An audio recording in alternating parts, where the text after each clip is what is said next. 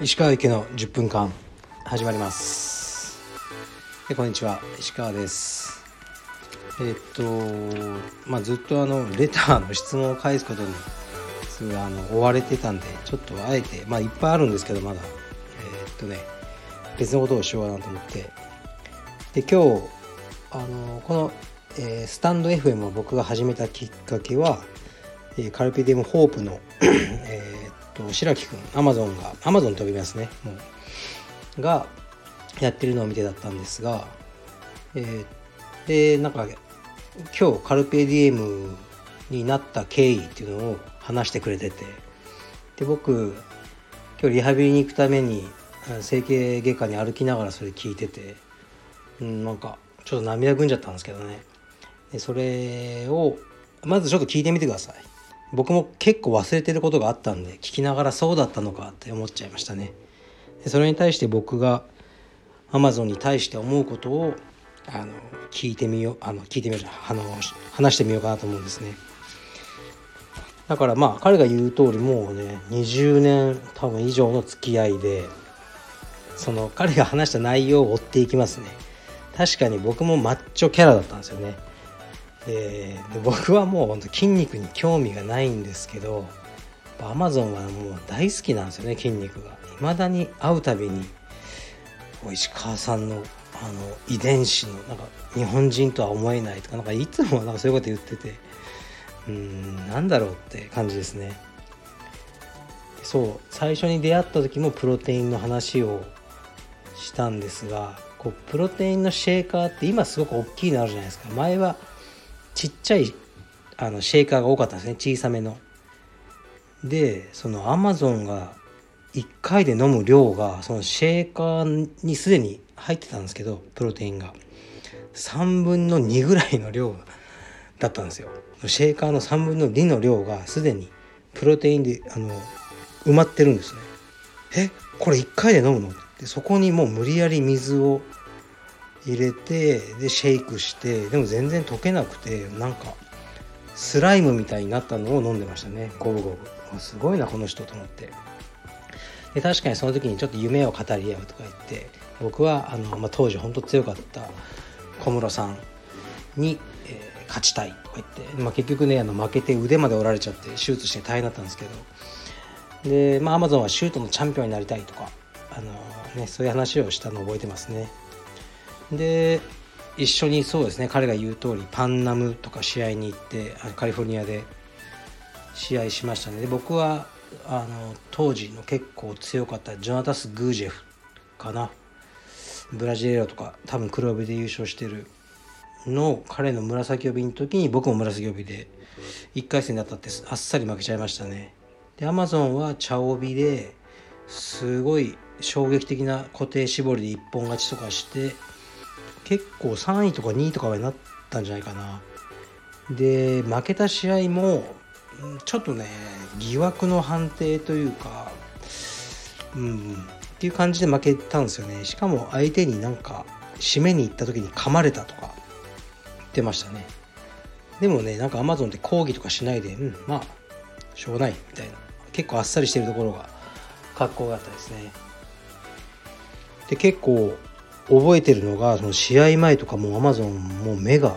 なんか瞳孔が開くみたいになってて犬みたいにこううなってんですよね「うええー、とか言って。で話しかけても全然こっちのこと見ない。でその集中力がすごかったですね。で一緒のあの試合終わってホテルに帰ってでもう夜も遅いんでアマゾンもう寝ようぜって言うとアマゾンは窓の方を向いてベッドに座ってるんですよ。でどうしたら寝ないのかって言ったら「いやあのお先に寝てください」僕はあの朝まで寝れないんでって言うんで「えどうしたの?」って言うと「いやあの試合があった日はあのなぜか興奮してなのかどうせ朝まで寝れないんですだからあの起きてます」って言ってるのがなんかむっちゃかっこいいなと思いましたね。でそういつもね僕のいびきのことをね、まあ、言うんですけど当時ねあのタックルで鼻がこうベキッと折れて鼻呼吸がもうなくてあのいびきがやばかったらしいです。すいませんね。はい。でまあそれくらい本当に彼が言うようにそのベタベタした付き合いはしてないんですね。僕の好きな言葉はあの君子の交わりは淡き水のごとしっていうね。あの誰ともベタベタしないんですが、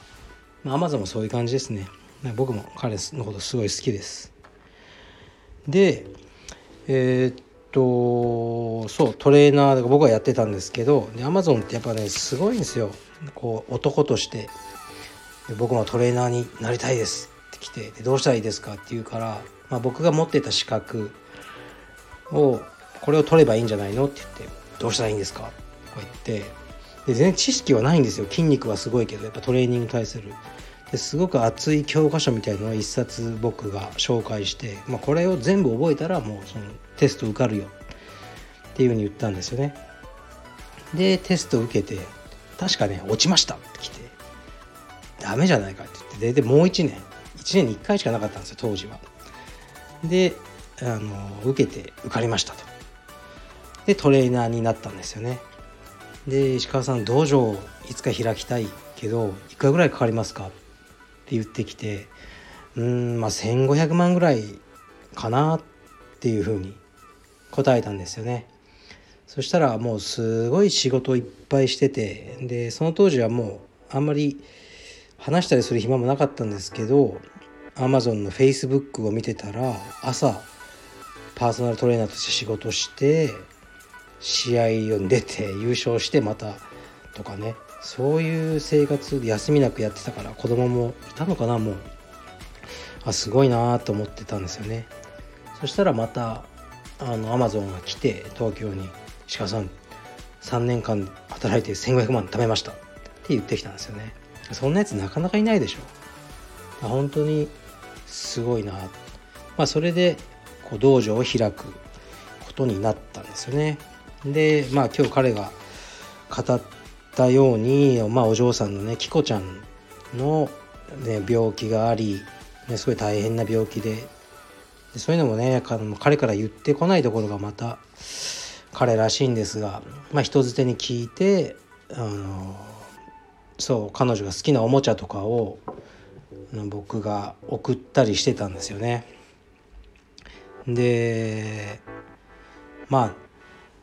そうもうね移植が必要になるってすごいことで、まあ、3億円ぐらい集めるみたいな話になって救う会っていうのはね一応結成する準備をしてて、まあ、僕がその会長っていうんですか救う会の。で、ね、他にもう数名あの助けてくれる方がいてで岐阜県庁で記者会見をしてっていうそういうところまで決まってたんですよね。でももう一気にね容体悪くなっちゃって亡くなってしまったんですよね。うん。でもねやっぱアマゾンすごいのは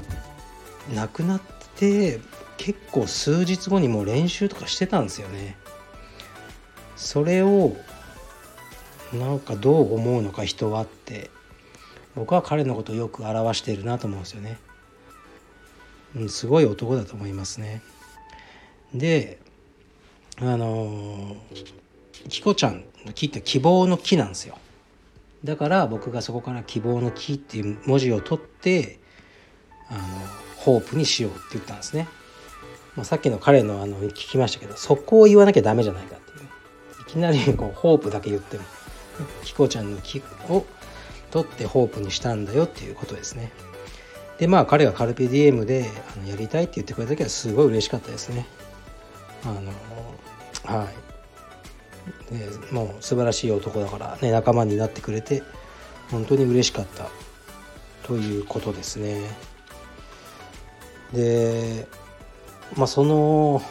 やっぱりそういうことがあったのでなんか人間として一つもうなんか下脱しちゃった感じですよねアマゾンは。やっぱりコロナの自粛期間あの期間とかもいや大丈夫かどうするみたいな話したんですけどもう本当に何とも思ってない感じでしたね。なんかねもう娘さんを失う子供を亡くす以上の不幸なんてね悲劇なんかこの世にないと僕は思ってしまうのでねあの何の罪もない彼がねそれをあのそういう目にあったのでもうコロナも、うん、まあしゃあないんでとか言ってまあ別に、うん、あんまりいいですみたいな感じだったからやっぱこいつはすごいなと思いましたね。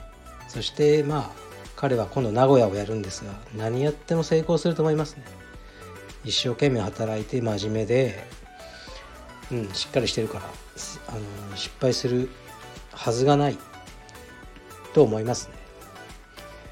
ね、で3年間ねやっぱねこう死ぬほど働いて1500万貯めて作った道場ってすごいですよね。はい。いきなりね一発でなんかお金持ちからお金借りて作っちゃうとかどっちでもいいと思うんですよ。3年間もったいないじゃないかってもう思うし実際。ねお金借りるんだったら1500万ぐらい借りれるじゃないですか別に。でもあえて働いて働いて働いて作った道場で、うん、3年遅れて始めてもそっちの方が長い目で見るといいのかなとかあのそういうことを思いながら今日あの聞いてました。はい。11分いっちゃいましたね。ちょっと最近ね10分超えちゃうんですよね。あの一応タイトル「石川由紀の10分間に」あの恥じないようにこれから10分で収めるようにします。アマゾンは最高な男だということです。失礼します。